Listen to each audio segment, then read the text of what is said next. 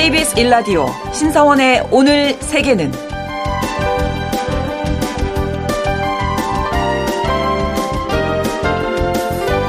안녕하십니까. 아나운서 신성원입니다.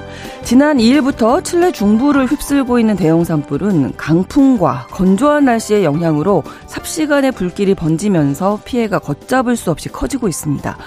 그런데 지난 2003년을 돌아보면요. 8월에는 하와이 마우이 섬에서 이보다 앞서 4월에는 캐나다에서 대형 산불이 발생했었는데요. 이따른 이 대형 산불의 대표적인 원인으로 지목된 것은 바로 지구 온난화였죠. 지구 온난화로 기온이 상승해서 토양이 머금은 수분이 줄어들고 결국 산불이 발생하기 쉬운 환경이 됐다는 건데요. 이런 지구 환경의 변화는 특정 국가, 지역만의 문제가 아니라 우리에게도 닥친 현실인 만큼 지구 온난화와 재난에 대한 경각심, 위기감을 가지고 우리 상황도 점검해야 할 것 같습니다. 오늘 아침 전해진 국제사회 뉴스 잠시 후 오늘의 헤드라인 뉴스로 정리해드리고요. 통신원 취재 수첩에서는 멕시코 통신원 연결해서 멕시코 시티의 물 부족 사태에 대해서 알아보겠습니다. 그리고 글로벌 이슈에서는 친이란 세력의 보복 공습에 나선 미국과 이란 사이의 긴장이 확전으로 이어질지 중동 정세 짚어보겠습니다. 2월 6일 화요일 KBS 일라디오 신성원의 오늘 세계는 시작합니다.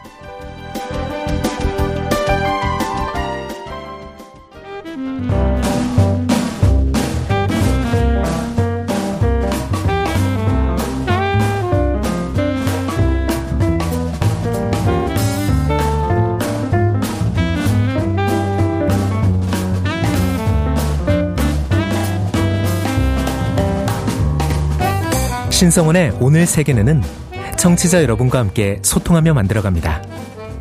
실시간으로 유튜브로 보실 수 있고요. 여러분의 의견도 기다립니다. 짧은 문자 50원, 긴 문자 100원이 드는 샵 9730. 라디오와 콩 앱으로 많은 의견 보내주십시오.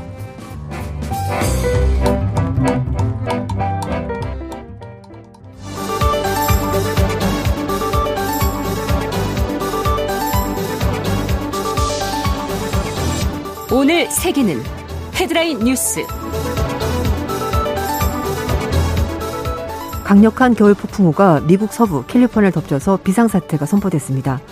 캘리포니아 북부 지역에서는 강풍으로 인명피해와 대규모 정전이 발생했고 로스앤젤레스 등 남부에서는 기록적인 폭우로 산사태와 주택 파손이 잇따랐습니다. 최고 시속 157km의 강력한 폭풍우가 캘리포니아주를 휩쓸면서 수백 편의 항공편도 결항됐습니다. AP통신 등에 따르면 폭풍으로 인해서 여러 공항에 활주로가 침수되고 85만 가구가 정전되는 등 피해가 잇따르고 있습니다. LA 지방 기상청은 현지 시각 4일 하루 동안 104mm의 비가 내려 역대 2월 강수량 3위를 기록했다고 밝혔습니다. 캘리포니아 당국은 4일 오렌지 카운티를 비롯한 8개 카운티 비상사태를 선포했는데요. 이날 산타바바라 등 지역에서는 돌발 홍수 경보도 같이 발령됐습니다. 이 지역에 사는 인구는 약 400만 명으로 알려져 있습니다. 기상청은 폭풍우가 현지 시각 6일까지 지속되리라고 예측해서 홍수 위험도 높아질 전망입니다. 중국 법원이 간첩 혐의로 체포된 중국계 호주 작가에게 사형과 함께 집행유예를 선고했습니다. 현지 시각 5일 베이징 법원이 중국계 호주 작가로 간첩 혐의로 체포돼서 판결 없이 5년 넘게 구금돼 있는 양헌준 박사에게 사형과 함께 집행유예 2년을 선고했습니다. 양 박사는 이에 따라서 2년간 다른 범죄를 저지르지 않으면 종신형으로 감형되는데 양 박사의 가족들은 큰 충격을 받은 것으로 전해졌습니다. 이 같은 소식에 페니웡 호주 외교부 장관은 양 박사와 그의 가족, 그를 지지해온 모든 이에게 끔찍한 소식으로 가장 강력한 용으로 대응하고 양 박사를 계속 도울 것이라고 밝혔습니다. 중국에서 태어난 양 박사는 중국 외교부와 국가안전부에서 일하다 호주로 이주해서 스파이 소설 작가가 됐으며 중국 민주화를 지지하는 정치평론가와 활동가를 일하던 중 2019년 1월 가족과 함께 중국 광저우에 갔다가 공항에서 체포됐습니다.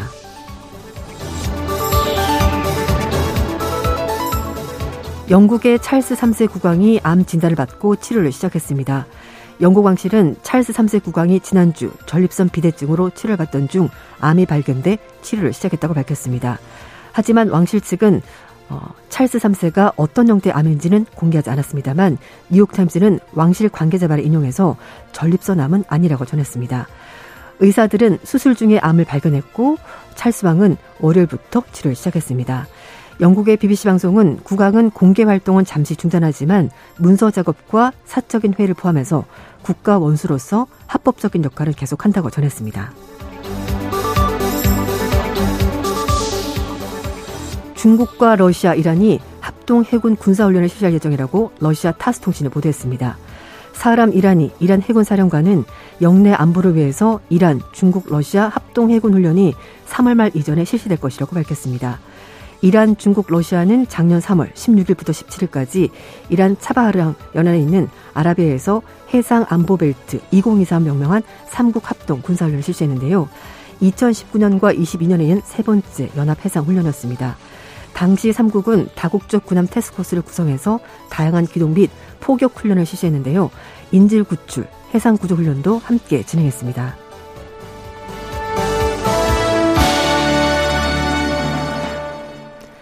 이라크 친이란 민병대가 시리아 동부 미군 기지를 공습해서 주둔 중이던 쿠르드족 반군이 사상했습니다. 시리아 인권 관측소 측은 현지 시각으로 4일 밤 시리아 동부 알오마르 유전에 있는 미군 기지에 대한 무인기 공습으로 시리아 민주군 대원 최소 7명이 숨지고 18명이 다쳤다고 밝혔습니다. 부상자 중 일부는 중상인데요. 시리아 민주군은 미군의 지원을 받는 쿠르드족 주도의 민병대입니다. 어, 시리아 민주군은 처음에 공격 배후로 시리아 정권의 지원을 받는 용병들이라고 지목했다가 조사 후 이란의 지원을 받는 민병대로 추적했습니다. 이번 공격은 미국이 지난 주말 시리아와 이라크의 친이란 민병대에 대한 대규모 공습을 단행한 이후 첫 번째 보복 공격인데요. 미국은 지난달 27일 요르단 내에 있는 미군 대한 드론 공격으로 미군 3명이 사망하자 보복 공습을 단행하고 있습니다. KBS 일라디오 신성원의 오늘 세계는 오늘의 헤드라인 뉴스로 시작했습니다. 오늘은 외식캐스터 조윤주 씨와 함께 하는데요. 이번에는 키워드로 뽑은 국제사회 소식 함께 살펴보겠습니다. 자, 오늘의 첫 번째 키워드로 확전의 기로에선 미국이라고 정하셨네요. 네, 맞습니다. 어, 앞에 잠깐 말씀을 드렸는데요. 미국이 요르단 주둔 음. 미군이 사망하면서 보복 공습 지금 하고 있고 그렇죠. 중동 지역의 분쟁 지역이 점점 넓어지고 있습니다. 그래서 토니 블링컨 미 국무장관이 중동 4개 국가를 순방을 시작을 했는데요. 이 블링컨 장관이 현지 시각으로 4일부터 나흘 동안 어, 사우디아라비아, 이집트, 카타르, 이스라엘 서한 지구를 순방한다고 밝혔습니다. 네. 작년 10월 7일 가자 지구 전쟁 발발 이후 블링컨 장관이 중동을 찾는 것이 벌써 이번이 다섯 번째인데요. 이번 순방에서는 인질 석방, 가자 지구의 인도적인 확대를 위한 휴전안 등이 논의될 것으로 보입니다. 한편 제이크 설리반 미 백악관 국가안보 보좌관도 미국 언론에 출연해서 더 많은 인도주의적 지원이 가자 지구 민간인에게 도달하는 것이 이번 순방과 이스라엘 정부와 회의에서 가장 최우선 과제가 될 것이라고 설명했습니다. 설리반 보좌관은 이 주민들의 생명을 살릴 음식, 의약품, 물, 보호소 등에 접근할 수 있도록 이런 것들이 보장되길 원하고 네. 이 같은 지원이 계속 이뤄질 때까지 압박을 가하겠다고 밝혔습니다. 이스라엘, 카타르, 이집트, 미국은 최근에 파리에서 사자회를 통해서 6주간 휴전을 골자른 3단계 휴전안을 제안하긴 했는데요. 네. 하마스가 아직 입장을 아. 밝히지 않고 있습니다. 어쨌든 지금 요르단의 미국 기지가 공격을 받은 이후에 미국에서 계속 보복 공습을 하고 있는 거죠. 네, 그래서 사실 확전의 기로에 서 있습니다. 미국이 네, 지금 네. 미국이 시리아와 이라크 내 이란 그 후원 민병대 시설에 보복 공습을 하고 있고 또 이런 상황에서 블링컨 장관의 순방에 나서면서 주변 국가들과 긴장 고조에 관해서 미국이 어떤 논의를 할지 가장 주목을 하고 있습니다. 네. 미국은 지난 2일 날 이라크와 시리아 내 목표물 85곳을 공습했고요. 지난달 28일 요르단 주둔 기지에서 미군 사망이 3명이 어, 사망한 데는 보복 공격이다라고 직접 입장을 밝혔습니다. 그렇죠. 공습 대상은 이슬람 혁명 수비대 산하에 있는 쿠드스군 및 관련 민병대 지휘소와 정보센터, 무기고, 벙커 등의 공습 대상인데요. 미국 정부 관계자는 블링컨 장관이 이번 순방에서 분쟁 확산을 막기 위해서 계속 노력하는 한편 미국이 홍해에서 어, 미국의 인력과 항해 자유를 방하기 위해서 적절한 조치를 취할 것임을 재확인하겠다고 밝혔습니다. 이스라엘과 하마스 전쟁을 시작으로 이스라엘과 헤즈볼라, 미국과 친이란 시리아 이라크 무장 세력 간의 충돌, 여기에다가 미군과 영국군이 한편에 되고 예멘 후티 반군을 공격하면서 지금 전선이 점점 확대되고 있습니다. 아, 중동 정세가 계속 걱정입니다. 네. 자, 두 번째 키워드는 이 정도면 다시 만들어야 하는 거 아닌가요? 라고 하셨는데 네. 어떤 이야기인가요? 최근에 비행 도중에 동체 구멍이 나서 아, 네, 네. 결함 문제가 있었던 미국의 항공기 제조사 보잉 737 맥스 여객기에서 네. 또다시 결함이 발견됐습니다. 오. 어, 고객사에게 아직 인도되지 않은 보잉 737 맥스 기종의 동체에 잘못 뚫린 구멍 두 개가 발견됐다고 CNN 방송이 보도했는데요. 문제의 구멍은 여객기 창틀에 오, 이거는 네, 너무 위험하죠. 많이 위험해 보이는데요. 그리고 결함이 발견된 여객기는 아직 50대 정도 된다고 합니다. 음. 이번 결함은 보잉의 상업용 항공기 부문 책임자인 스탠 딜이 회사 직원들에게 보낸 내부 메모에서 공개가 됐다고 하는데요. 네. 딜 책임자는 737 맥스 기종의 동체를 제작하는 보잉의 공급업체, 하청업체가 됩니다. 네. 스피릿 에어로 시스템스가 지난 1일 일부 737 맥스 동체의 부적합 상황을 알려왔고 그래서 결함이 있었다라고 인정을 했습니다. 네. 어, 해당 결함은 비행 안전에 영향을 주는 문제가 아니다라고 어, 딜 근데 창틀에 그렇게 있으면 그러니까요. 고도가 높아지면 터질 수도 어, 있고. 네. 위험하지 않을까요? 그리고 창 옆에 누가 앉겠습니까? 그러니까 미리 알아서 정말 다행이다. 네, 시원한. 바람을 쐬고 싶은 것도 아니고 음, 절대 안 되죠. 그래서 그럼요. 그런데 어쨌든 회사 측은 어, 737 여객기가 계속 안전하게 운항할 수 있다라고 얘기를 했고요. 네. 이 50대 항공기는 아직 그 주문한 쪽에 인도가 되지 않았다라고 네, 말하면서 네. 재작업을 진행해서 그렇죠. 인도를 하겠다라고 밝혔습니다. 음. 그러면서 이번 주 737 맥스 공장이 아주 중요한 작업에 집중하겠다라고 해주셨습니다. 예, 철저하게 해야 되고 이게 계속 반복되면 네. 누가 믿겠습니까? 아무리 그렇죠. 이제 문제가 없다고 해도 반복되는 게 문제인데 그 어떻게 다 할 수 있겠어요? 계속 이렇게 이런 네. 일이 계속 된다면. 지금 결함이 여러 차례 있었습니다. 네. 이 보잉은 연초부터 연이어 발생한 각종 사고로 논란이 되자 품질 관리를 강화하겠다고 밝혔습니다. 하지만 새로운 결함이 또 발견돼서 논란은 음. 당분간 계속될 것으로 보이는데요. 네. 보잉의 737 맥스 9 여객기가 지난달 5일 승객과 승무원 177명을 태우고 미국 오리곤주 포틀랜드 국제공항 이륙한 다음에 door plug 비상구 덮개가 뜯겨져 나가서 어. 기체에 구멍이 난 채로 비행하는 사고가 네. 있었습니다. 그리고 같은 달 17일 토니 블링컨 미 국무장관이 탑승하려던 737 미국 공군기에서 산소 유출이 발생했고요. 음. 18일은 플로리다 마이애미 공항에서 푸에르토리코 향하던 어, 향하기 위해서 이륙하던 747-8 화물기 엔진에서 화재가 발생해서 아. 비상 착륙했습니다. 그러니까 키워드처럼 이 정도면 다시 만들어야 되는 네. 거죠. 처음부터 다시. 한 차례만 결함이 발견돼도 사실 그럼요. 이런 뭐 비행기나 자동차는 모두가 리콜을 하거든요. 네, 근데 네. 지금 그냥 다시 제작해서 네 너무 괜찮다. 뭐 음. 아주 위험한 건 아니다. 이렇게 말을 하는데 이럴 거면 차라리 설계부터 다시 해서 아 예 그렇죠. 네, 다시 제작하는 것이 승객 안전을 생각하는 항공기 음. 제작사의 입장이 아닐까 싶습니다. 네, 도- 소비자의 신뢰를 회복하는 그럼요. 게 정말 중요한 음. 거니까요. 뭐 비행기 타고 가다가 문제 생겼다. 그러니까요. 중간에 내릴 수도 수도 없고 정말 큰 문제잖아요. 맞습니다. 대형 사고가 되니까요. 음, 음. 신뢰를 쌓는 게 중요하다 네. 생각이 되고요. 세 번째는 신기록으로 가득한 그래미상. 아, 그래미상 열렸군요. 네. 사실 뭐 작년부터 시작해서 미국에서 그리고 전 세계에서 가장 핫한 인물은 테일러 스위프트. 맞습니다. 네. 또 역사를 썼습니다. 네. 그래미 올해 앨범상을 네 번째 받는 신기록을 어, 달성했는데요. 네. 어, 그동안에 세 번을 수상한 사람이 프랭크 시나트라, 오. My Way, 아시죠? 스티비 원더, 오, 사이먼 예. 가펑클의 사이먼 이런 전설적인 가수를 뛰어넘은 그러네요. 어, 여성 가수인데요. 뿐만 아니라 스위프트가 그래미상에서 Best Pop Vocal Album도 받았습니다. 스위프트는 수상 소감에서 지금이 내 인생에서 최고의 순간이고 곡을 완성했을 때 내가 좋아하는 브릿지 게임 암호를 풀 때만큼 행복하게 됐다 이렇게 말했습니다. MZ 세대 맞네요. 너무 행복이지 않습니까? 거기에다가 좋네요. 네, 수상 소감하면서 새 앨범 The Tortured 어, Poets Department 이제 이것도 4월달에 나온다고 공개했고요. 네. 그리고 또 하나 기록이 있었습니다. 음. 그래미 시상식에서 최초로 중국인 피아니스트가 수상의 오. 영광을 안았습니다. 네. 중국 대표 피아니스트인 유자왕 아, 씨인데요. 유자왕. 네, 올해 37살이고 그래미 어워즈에서 앨범 The American 오. Project로 클래식 악기 솔로 부문상을 받았습니다. 네. 유자왕은 2009년에 그래미 어워즈를 시작을 해서 2011년, 2018년, 19년이어서 총 다섯 번 후보에 올랐고요. 네. 드디어 수상했습니다. 그러네요. 그러니까 본인도 굉장히 많이 거예요. 맨날 그. 후보로 올라가니까 나 언제 됐지, 언제 됐지? 약간 그랬을 음, 것 같은데 어쨌든 드디어. 네, 수상자가 됐고요. 1987년 베이징 음악가 집안에서 태어났고 6살 때부터 피아노를 배우기 시작했고요. 중국의 중앙음악학원을 졸업했습니다.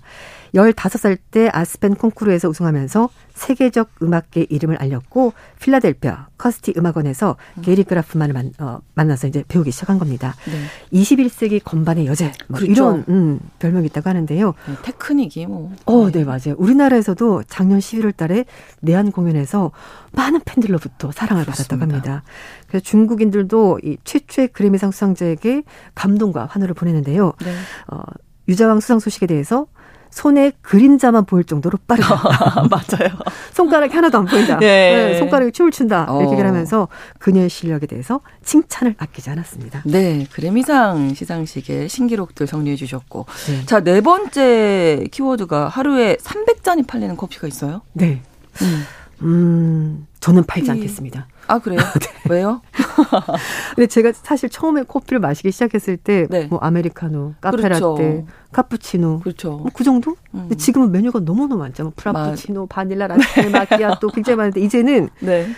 고춧가루가 들어간 아이스 커피가 중국에서 등장했습니다. 커피에 고춧가루가 네. 들어간다고요? 실제 고추도 들어있고요. 건고추도 같이. 아, 이거는 조금. 근데 이게 하루에 300잔이 팔린다고 해요. 오. 이 고춧가루와 튀긴 고추를 첨가한 라떼라고 하는데요. 아, 네. 이 커피가 중국 양쯔강 남부 장시성 간저우시에 있는 카페 장시 커피에서 판매를 하고 있습니다. 음. 작년 12월 달에 처음으로 공개가 됐고 고객들이 아주 열띤 호응을 불러일으켰다고 하는데요. 네. 해당 지역은 중국에서도 매운 음식을 좋아하는 아, 지역이라고 그렇죠. 남부지방. 어, 그래서- 사천 뭐 어, 그래서. 뭐든지 매운 걸 좋아하는 것 같긴 한데 그래도 커피에 굳이 어, 저는. 상상이 좀 안 가네요. 어떤 네, 맛일까? 그래서 어, 고추 커피는 일반적인 아이스라떼에 고춧가루와 얇게 썬 튀긴 고추를 첨가해서 만든다고 하는데요. 네. 장시 spicy 라떼. 네, 딱 이거 이름만 봐도 아시겠죠? 네, 어, 매운맛이 들어간 네, 라떼다. 300잔 이상 팔려 나가는데 한 잔 가격이 우리 돈 3,700원 정도 한다고 합니다. 네. 근데 매장 관계자 얘기로는 네. 사람들이 생각하는 것만큼 그렇게 이상하지 않아요. 아, 그래요? 네, 이렇게 얘기를 하고 있고 음.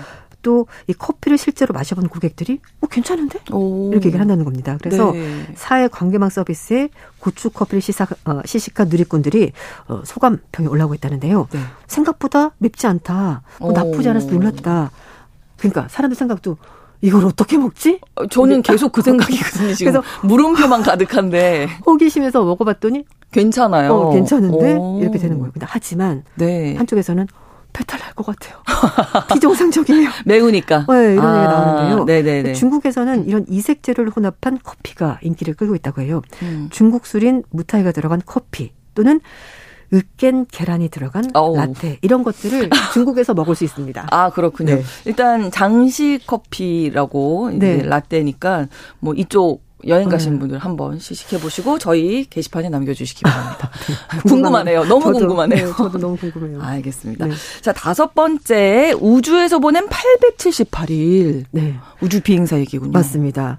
그러니까 365일에다가 뭐 2를 곱하면 거의 2년이 넘어가는 2년이 만 넘죠. 2년이 넘어가는. 거죠. 아, 지금 근데 878일이니까. 어, 2년 내내 있었던 건 아니고요. 아, 네. 우주에서 지냈었던 기간을 다 합쳐봤더니 아. 878일이 된 겁니다. 네. 우주 비행사 러시아 출신이고요. 올레 코노넨코인데요.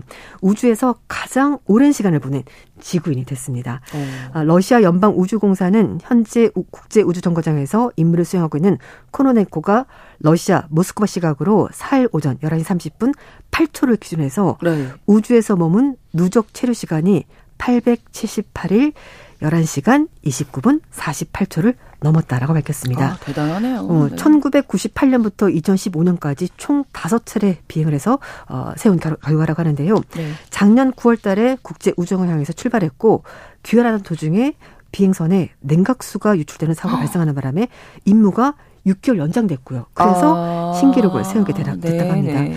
오는 9월 달 지구로 돌아온다고 하는데요. 아, 아직 저쪽에 계시군요. 우주에 계시군요. 네, 그렇습니다. 그래서 네. 이번 임무가 끝나면 우주에서 천일을 체류한 최초의 와. 우주 비행사의 등극하게 된다고 합니다. 네. 어, 엔지니어 출신이라고 하고요. 비교적 늦은 나이인 34살 때 러시아 국제 우주정거장 프로그램으로 우준이 됐고 첫 번째 비행 2008년 4월 그리고 이후에 16년 동안 무려 5차례 우주 비행 했다고 하는데요. 네. 돌아오면 할 말이 많을 것 같습니다. 아, 그러니까요. 너무 궁금하네요. 네. 이분도 맞아요. 어떤 생활을 하셨을지 음. 우주에서. 자, 그리고 여섯 번째 의도는 알겠지만 이렇게까지라고 정하셨는데 네. 어떤 이야기일까요?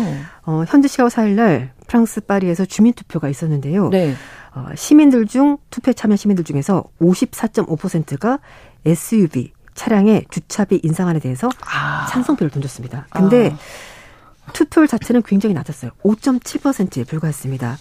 일단 주민 투표 통해서 인상안이 통과가 됐기 때문에 파리 도심에서 SUV 주차비가 1시간에 놀라지 마십시오. 6유로 8,600원에서 네. 18유로 2만 6천 원으로 올라갑니다. 한 시간에 2만 6천 원. 네. 어우. 한 시간에 너무 비싼데요? 네, 그러니까 10분당 2,600원인 거죠. 어, 아니, 어. SUV가 좀 덩치가 크긴 하잖아요, 네, 차가. 맞아요. 덩치가 그래서 크고, 그런가 봐요. 네, 또 온실가스를 많이 배출하기 아. 때문에 물론 전기 SUV가 있긴 합니다만 그러나 아, 이런 여러 가지 상황을 고려했었을 때 다른 내연기관 차보다 좀 더 많이 온실가스를 배출한다는 거죠. 음. 다만 예외는 있습니다. 아, 거주자 주차 허가증을 소지한 파리 시민과 택시, 상인, 의료 종사자, 장애인은 요금 면제를 받을 수 있습니다. 이 파리시는 홈페이지를 통해서 도로 안전과 공공 공간의 확보, 환경 오염에 대응하는 차원에서 주차 요금을 인상한다고 밝혔는데요. 지난 10년 동안 파리의 자동차 수가 꾸준히 감소했지만 자동차 평균 크기가 커지면서 음. 도로, 공공정사에서 더 많은 자리를 차지하기 때문에 보행자와 사고 날 가능성도 훨씬 더 많다라고 파리 시가 설명했습니다. 어, 파리 시내 안에서 운행하는 자동차들의 크기를 좀 제한하는 음. 네, 그런 맞아요. 느낌이 있는데 뭐 보행자 안전이라든지 환경 보호를 위한 조치인 건 알겠는데 사실 처음에 말씀해 주셨잖아요. 투표율이 5.7%면 네. 파리 시민 대다수가 뭐 이 투표에 참여한 건 아니잖아요. 네, 맞아요. 그러니까 어, 인상에 찬성하는 사람만 좀 표를 던졌다라고 봐도 과언이 아닌데요. 음. 그래서 시민단체들은 원하는 자동차를 탈 수 있는 자유가 훼손됐다면서 강력히 반발하고 있습니다. 네. 이 환경을 핑계로 이루어지는 공격에 대해서 반대한다면서 부당한 요금 부과 뭐 반대한다 음. 이렇게 하고 있고요. 특히 신형 SUV는 2011년 이전에 제작된 소형 디젤 차량보다 오염물질 배출이 적을 수 있다고 얘기하고 있습니다. 지금 네. 디젤 차량이 처음에 친환경적이라고 해서 유럽에서 많이 팔렸거든요. 네, 네, 지나고 맞아요. 났더니 그게 아니다. 아니었잖아요. 그래서 그렇죠. 그러다 보니까 이 SUV에 대한 규제가 나오는 것으로 보이는데 파리시는 작년 4월 달에도 주민 투표 통해서 시내 전동 킥보드 대여 서비스를 폐지하기도 했습니다. 네. 환경은 중요하지만 그래도 불편함은 또 감수해야 되는 그런 양면이 있는 것 같습니다. 그렇습니다. 오늘 헤드라인 뉴스 키워드까지 외신캐스터 조윤주 씨와 함께했습니다. 고맙습니다. 네, 감사합니다. 일라디오 신성원의 오늘 세계는 일부 마무리하겠습니다. 11시 30분부터 일부 지역에서 해당 지역 방송 보내드리고요. 루이스 카팔디의 Someone You Loved 함께 듣겠습니다. I'm going on during this time. I feel there's no one to save me. Ladies and gentlemen,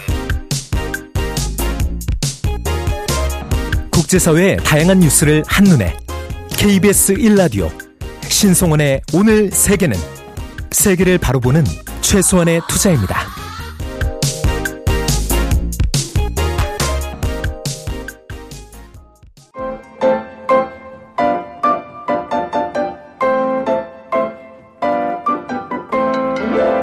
통신원 취재 수첩.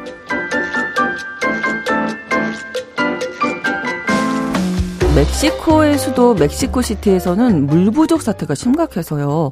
지역에 따라 상수도 이용도 제한되고 있다고 합니다. 현지 상황 멕시코시티 이진호 통신원 연결해서 자세히 알아보겠습니다. 안녕하세요. 네, 안녕하세요. 네. 이진호입니다. 자, 멕시코시티에서 물 부족 현상 어느 정도인지 먼저 좀 설명 부탁드릴게요. 네, 현재 멕시코시티와 주변 지역에 수소를 공급하는 저수지의 수량이 현재 40%에 미치지 못하는 것으로 보도되고 있는데요. 네. 마찬가지로 이미 곳곳에서 상수도 공급이 중단되는 등 여러 불편 사항이 발생하고 있습니다. 어, 멕시코시티 정부는 시민들에게 책임감 있는 수도 사용을 당부하면서 현재와 같은 상황이 지속되면은 3개월 이내에 치명적인 단수 현상이 발생할 수 있다고 경고했습니다. 그렇군요. 심각한 상황인데요. 이 물 부족 현상이 그런데 이번이 처음이 아니라면서요. 왜 이렇게 자주 물 부족 현상이 발생하는 건가요? 네, 이러한 멕시코시티의 물 부족 현상은 70년대부터 존재해 왔으며 아. 문헌에서도 확인할 수가 있는데요. 네. 멕시코시티 같은 경우에는 오래 전부터 물 부족이 심각한 도시 중 하나로 알려져 있습니다. 음. 어, 고산지대인 해발 2,240m에 놓여 있는데 이전에 호수였던 지대를 메운 메리지의 도시가 건설되면서 주로 지하수를 사용하고 있는 상황에서 강수량 강수량의 80%가 증발되고 그 중 약 10%만이 지하로 들어가 담수가 되어서 사용이 가능함에도 불구하고 네. 이 지하수가 빠르게 채워지지 못하고 있습니다.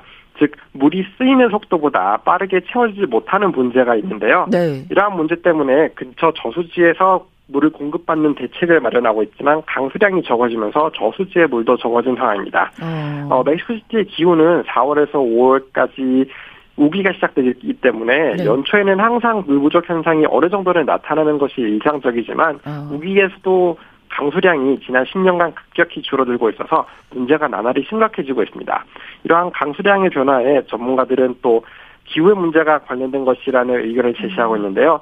여기 더해서 오래된 상수도 시설의 고장, 파손으로 인한 누수, 계획되지 못한 급격한 도시화로 인한 인구 증가 등의 사회적 문- 문제도 이러한 물 부족 현상에 부담을 안기고 있습니다. 네. 그 물 부족 현상이 또 멕시코 시티에만 국한된 게 아니라면서요.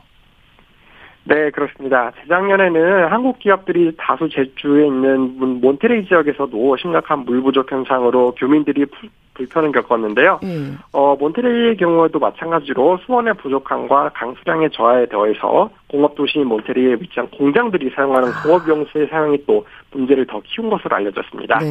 어, 이러한 물 부족 현상은 몬테레이와 멕시코시티에 국한된 것이 아니라 전국적으로 문제가 되고 있는데요. 강이나 바다 같은 수자원에 가깝게 위치한 도시에서도 문제가 발생하는 경우가 있는데 이런 경우에는 이제 상수도 시설이 관리가 제대로 되지 않아서 발생하는 고장 또는 누수, 즉 지역 정보의 문제가 큰 원인으로 꼽히고 있습니다. 네. 자, 이렇게 우리에게 꼭 필요한 물이 이렇게 부족하다. 그럼 사회적인 갈등으로 번질 수도 있겠는데요. 네, 멕시코시티의 물 부족 현상은 이전부터 빈부격차의 지표로도 활용되어 왔는데요. 네. 주로 동북 쪽의 빈곤, 범죄율이 높은 지역은 단수에 항상 시달려서 온 음. 반면 서쪽의 경제 중심 지역은 상대적으로 단수가 적어서 논란이 끊이지 않았습니다. 아, 그렇군요. 어, 영화나 소설에서도 이러한 문제점, 문제점을 통해 빈부격차를 묘사하기도 했는데요. 네. 실제로 빈민가로 들어가면 급수차 앞에 주민들이 오랜 시간 물을, 물을 얻으려고 줄을 서는 모습이 자주 목격되고 있습니다.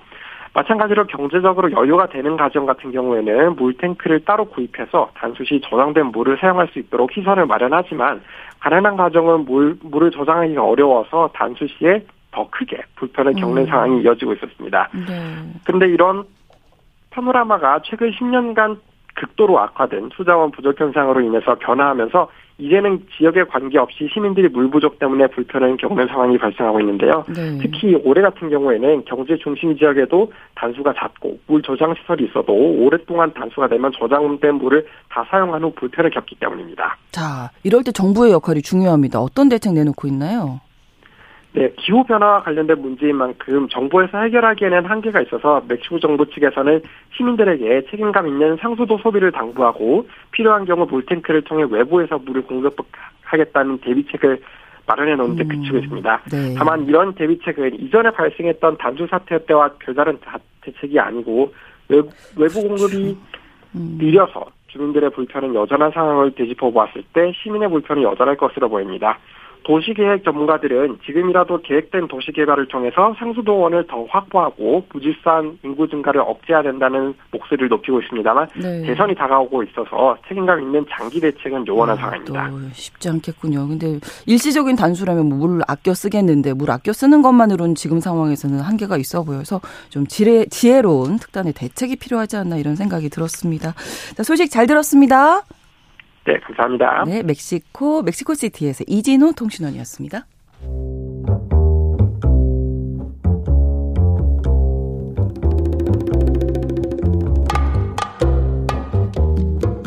세계를 알면 우리가 보입니다. KBS 1라디오 신성원의 오늘 세계는 글로벌 배송으로 빠르게 찾아갑니다.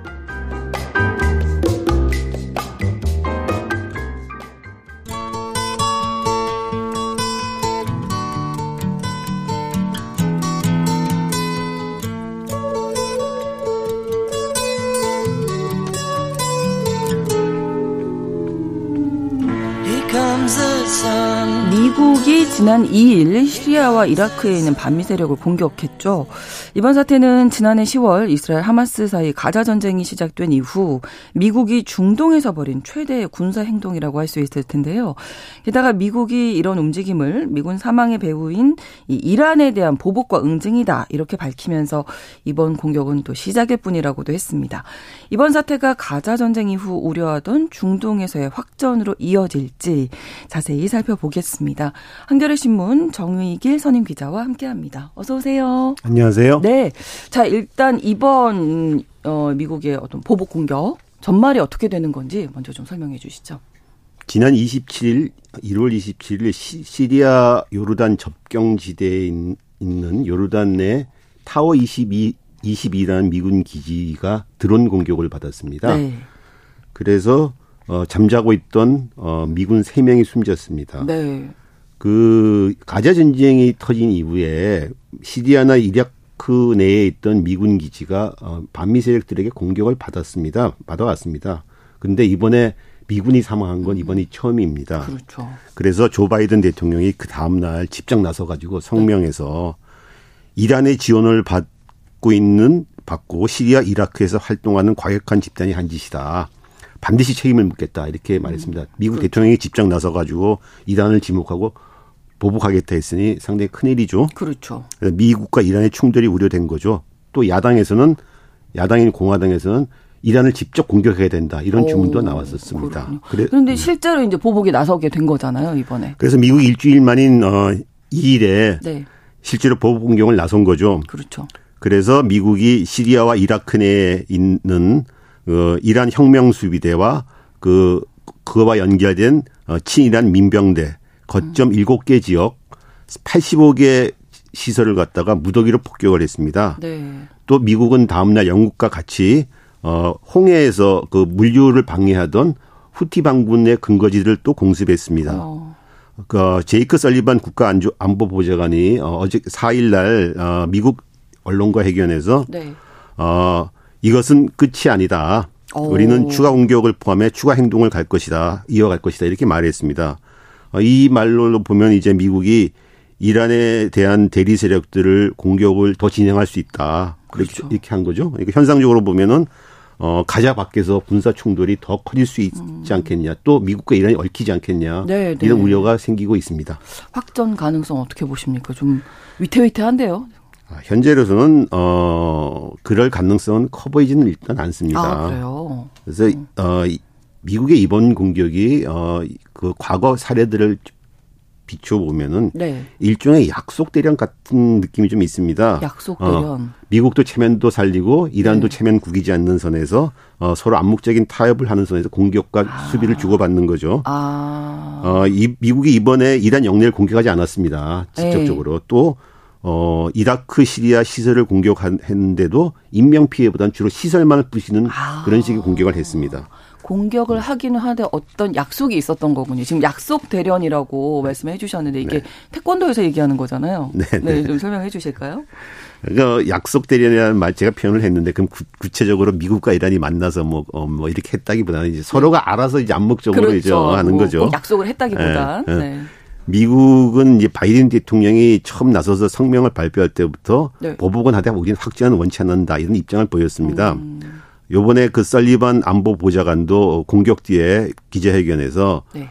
어 중동에서 확전을 원하지 않는다 이런 말을 했습니다. 그리고 이란의 공격 가능성에 대해서는 공개적으로 언급할 사안이 아니다. 아. 피했고요 답변을. 그렇네요. 또 어, 이번 사건은 어, 미군 사망에 따른 것이지 어, 확정간 거리가 있는 거다 이런 식의 말을 음. 했습니다.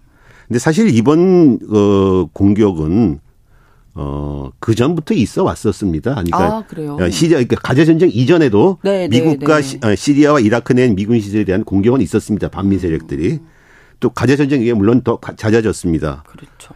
근데 요번에 어 미군 사망을 야기한 드론 공격은 사실 어찌 보면 미군의 경계 실패 책임도 좀 있습니다. 아, 그래요? 여태까지 미국이 어. 그런 공격을 받으면 방공망으로 다 부셔버렸는데 방어를 해왔었는데 아. 이번에는 공격하는 드론이 자기네 드론인 줄 알고 어 귀환하는 기지로 귀환하는 드론인 줄 알고 방공망을 아. 껐, 다고 합니다. 아. 그래서 어 공격을 받아가지고 네, 어, 네, 미군이 세 명 죽었습니다. 물론 이제 공격한 쪽이 책임이 있는 있는데 네. 여태까지 저쪽에서는 그런 식의 일상적인 공격을 해왔고 미국은 방어해 왔는데 어, 미군이 경계 실패를 하면서 죽은 거죠. 그러니까 이란이 작심하고 공격한 건 아니, 아, 아. 아니라는 거죠. 이란이. 네, 네, 네. 그래서 어, 그렇게 이란이 작심하고 공격한 것도 아닌데 어, 미국이 또 과잉 대응하는 것도 너무. 크게 네, 대- 어, 보복을 어, 하면 또 어, 그렇죠. 안 되는 네. 거군요. 이게 국제사회의 네. 어떤 질서 내에서.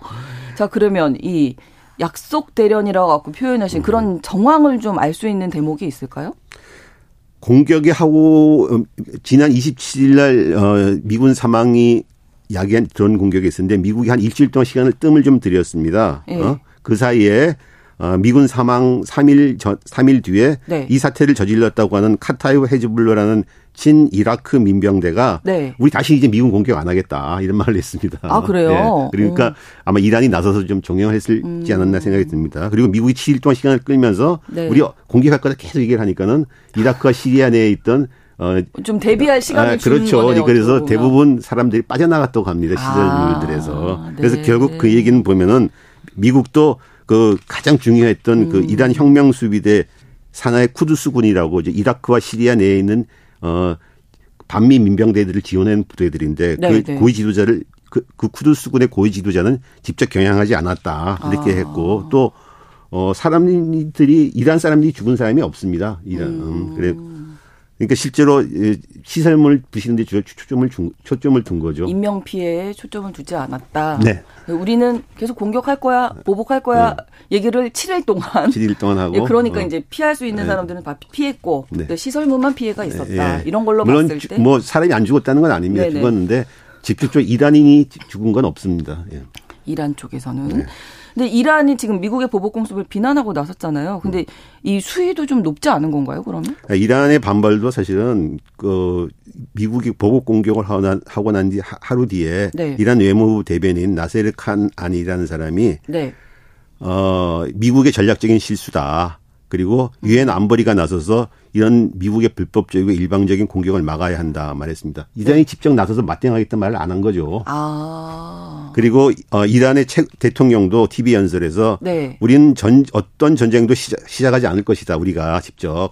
음. 그러나 우리를 위협한다면 대응할 것이다. 그러니까 이제 그런 얘기를 했으니까 자기가 먼저 맞대응하기 않, 않겠다는 얘기입니다. 그거. 그러니까 우리가 신문을 보거나 이런 연설을 들을 때 그 문맥상의 그 의미를 잘 파악해야 되는 거군요. 우리가 공격하겠다, 뭐 보복하겠다 이런 아, 그런, 그런 얘기가 직접적인 표현은 사실은 아 주 잘 안 하는 표현들이죠. 어, 그렇군요. 예교적으로는. 네. 아, 예. 그동안 사실 중동 지역에서 미국과 이란이 뭐 수십 년 동안 지금 갈등 계속되어 왔었잖아요. 근데 직접적인 충돌은 피하고 있는 상황인데 그 배경은 어떻게 보십니까? 미국과 이란이 충돌을 하면은 중동 전체가 정말 돌이킬 수 돌이킬 없는. 수 없는 거죠. 특히나 네. 그렇게 되면 이란 입장에서는 사- 자구책으로 페르시아만을 봉쇄할 수밖에 없습니다. 아. 페르시아만이 봉쇄되면은 전 세계 물류나 석유 생 그렇죠. 이게 아주 큰 일이 나는 거죠. 그렇죠. 러니까 그렇기 전 때문에 세계적인 예, 피해가 예, 예. 오는 거죠. 예. 그래서 미국과 이란이. 과거에도 이렇게 서로 으르렁거리면서도 어, 아. 보- 보복 대응한다면서도 어 적당한 선에서 타협하는 게 아. 사례가 많았습니다. 네네. 예를 들어서 2020년 1월 3일에 그 쿠두스군 아까 말했던 쿠두스군 사령관 가셈 솔, 솔레이만이라는 사람이 네. 미국의 드론 공격을 받아서 사망했습니다. 암살당했습니다. 아 이거 뭐 큰일 난 거죠. 미, 어? 그렇죠. 미국이 직접 공격을 한 거니까. 그렇죠. 근데 미국이 즉각 아, 이란이 즉각 보복하겠다고 막 이제 떠들었고 실제로 1월 9일 날 어, 이란이 어, 이라크에 있는 미군 기지 두 곳을 갖다가 미사일로 공격을 했습니다. 네. 근데 이 미사일 공격에 죽은 사람은 없었습니다. 음. 그리고 나중에 보면 얘기 얘기가 이란이나 서방 미디어나 인명 피해는 피했다. 피하는 공격을 했다. 그렇게 했다는 겁니다. 네. 그러니까 의도적으로 인명 피해를 피해서 미국에 또 추가 대응을 부르지 않은 아, 않으려고 한 거죠. 않은 주- 않은 미국도 정도로? 거기에 대해서 어. 어뭐 자기네 공격 받았다는 거에 대해서 크게 떠들지 않- 않았고 대신 이란은 우리는 보복했다고 떠들고 이런 해서 이런 식으로 대충 타협을 한 적이 있습니다. 아. 그렇군요. 네. 그러니까 이게 뭐 두 나라가 만나서 뭐 약속을 한 거는 아니지만 아 이게 관례인 건가요? 그러면 어떻게? 관례라고 할 수는 없고 뭐 관례라고 하기보다는 서로 간에 이제 수, 수위를 조절을 하는 거죠. 조절. 예, 그리고 아. 서로의 체면을 갖다가 어, 살리는 체면은 어, 지켜주되. 예, 예, 살리는 거죠. 예, 보복한다, 공격한다. 두 세력이 충돌했을 적에 그 벌어질 여파가, 여파가 자- 모두에게 불리하다는 걸 잘 알고 있기 때문에 그런 아. 거죠. 예. 자 그러면 이번 이 사태는 뭐 이 정도로 지금 이제 마무리가 된다고 보세요? 어떻게 꼭더 그렇게만 또 볼 수는 없습니다. 그건 또 아니겠죠. 네.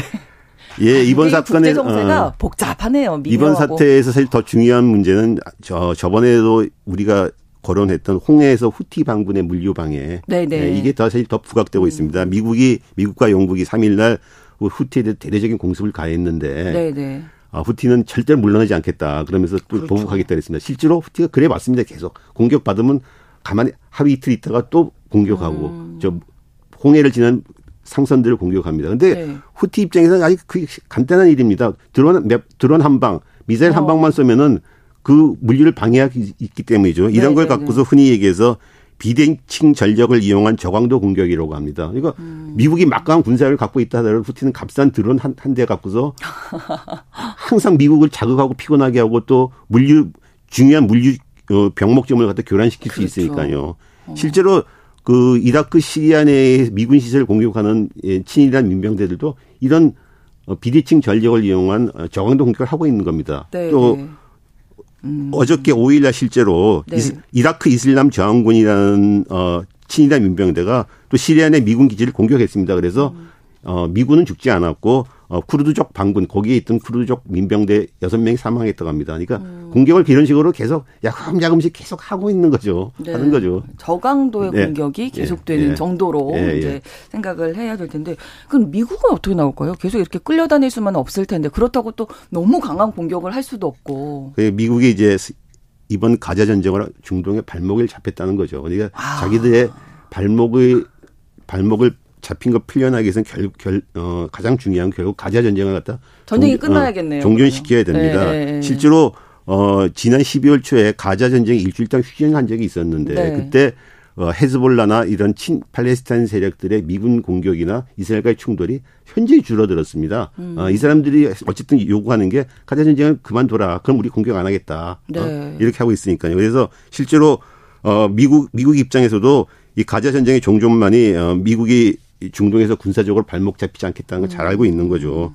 그러네요. 그래서 현재 미국 입장에서는 어 이스라엘 인질 100명 그 하마스가 붙잡고 있는 이스라엘 인질 100명을 돌려받은 네, 조건으로 네. 어 이스라엘이 수감한 어한 10배 이상의 팔레스타인 수감자들을 석방해 주고 또 한 석 달간의 아 음. 네. 6주간 6주간의 휴전을 어, 지금 협상하고 있고 지금 거의 뭐 타결들이 타결하고 아? 한, 한다 그러는데 한 네. 일주일 지나고 있습니다. 하여튼 예, 요게 좀 빨리 타결이 되면 좋을 텐데요. 좀 음. 근데 위기가 어, 위기가 곧 기회란 말도 있는데 예. 미국은 차지의 이번 기회에 네. 이란이나 이런 친, 어, 반미 세력 때는 강경 대응 모드를 취하면서 압박을 해가 하고 또 음. 이스라엘도 압박해 갖고서 팔레스타인 문제에 대해서 어떻게 하면 근본적인 해결을 해보려고 하는 것 같습니다. 네. 어, 토니 블링컨 장관이 어저께 또 중동 순방에 나섰습니다. 음. 어, 가자 전쟁 이후에 다섯 번째죠. 그렇죠. 네.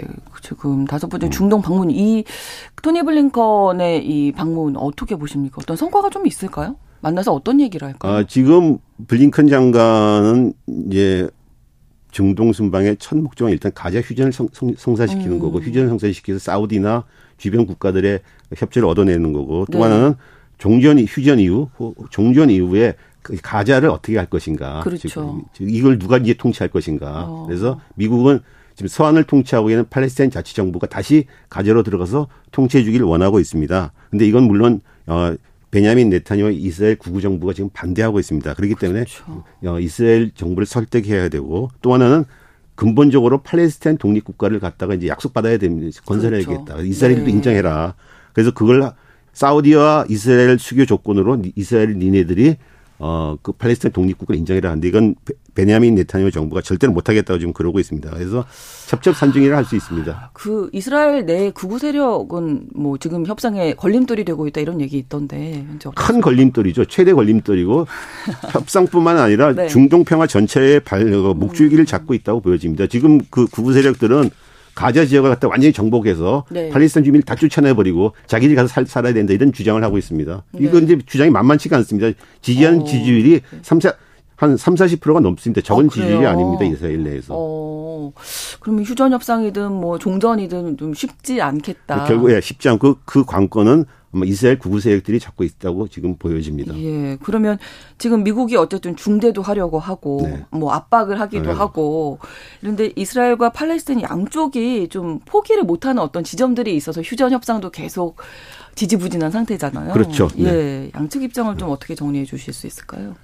지금 어 팔레 아까도 말했지만 이스라엘 정부는 어 어쨌든 간에 하마스를 완전히 제거해야 된다. 어? 네. 완전히 지도부를 완전히 제거 어제 오늘 오늘 베냐민 네타냐후 그런 얘기를 했었는데 하마스 지도부 모두 제거해 버리겠다. 어. 그걸 하겠다. 그리고 또 하나는 어 네타냐후를 지지한 아까 말했던 극우 세력들은 우리가 가자 정부 가자 지구를 갖다 완전히 점령해서 팔레스타인 주민들 다 쫓아내 버리고 우리가 점령하겠다 이렇게 주장하고 있습니다. 네. 그리고 베- 네타냐후 정부는 지금 인기가 바닥이기 때문에 현재 그렇죠. 네. 전쟁이 끝나고 나면 정권을 내줘야 됩니다. 음. 오히려 그래서 미국 대선이 대선에 도널드 트럼프가 당선될 때까지 어떻게 전쟁을 끌어보려고 하는 것 아, 같습니다. 버티는 작전이군요. 네. 어떻게 보면. 아. 그, 그, 그런 게 있고 이제 팔레스타인 쪽 그 하마스는 네. 사실은 하마스를 저번 때도 말씀드렸지만 하마스라는 것이 단순히 군사 조직이 아니고 정치 조직이고 그렇죠. 어, 이데올로기 운동입니다. 이념 운동이기 때문에 박멸한다는 것 자체가 거의 불가능한 어. 라고 생각합니다. 그러니까 하마스가 아마 그 자기들의 지분을 갖다가 놓지 않으려고 그러겠죠, 절대로. 그러니까 네. 이런 문제를 적당히 미국이 중재하고 타협할 수 있느냐는 건 상당히 힘들 거라고 봅니다. 네, 어쨌든 지금은 어떻게 보면 이스라엘의 그 구구 세력들이 관건이다. 네. 이렇게 정리해 제 볼수 최대의 관건이라고 할 수 있습니다. 있겠습니다. 글로벌 이슈 오늘도 한겨레 신문 정희길 선임 기자와 함께했습니다. 좋은 말씀 고맙습니다. 감사합니다. 방송 마무리하면서 리얼그룹의 스몰톡 전해드립니다. KBS 일라디오 신성원의 오늘 세계는 내일 오전 11시 5분에 다시 오겠습니다. 고맙습니다.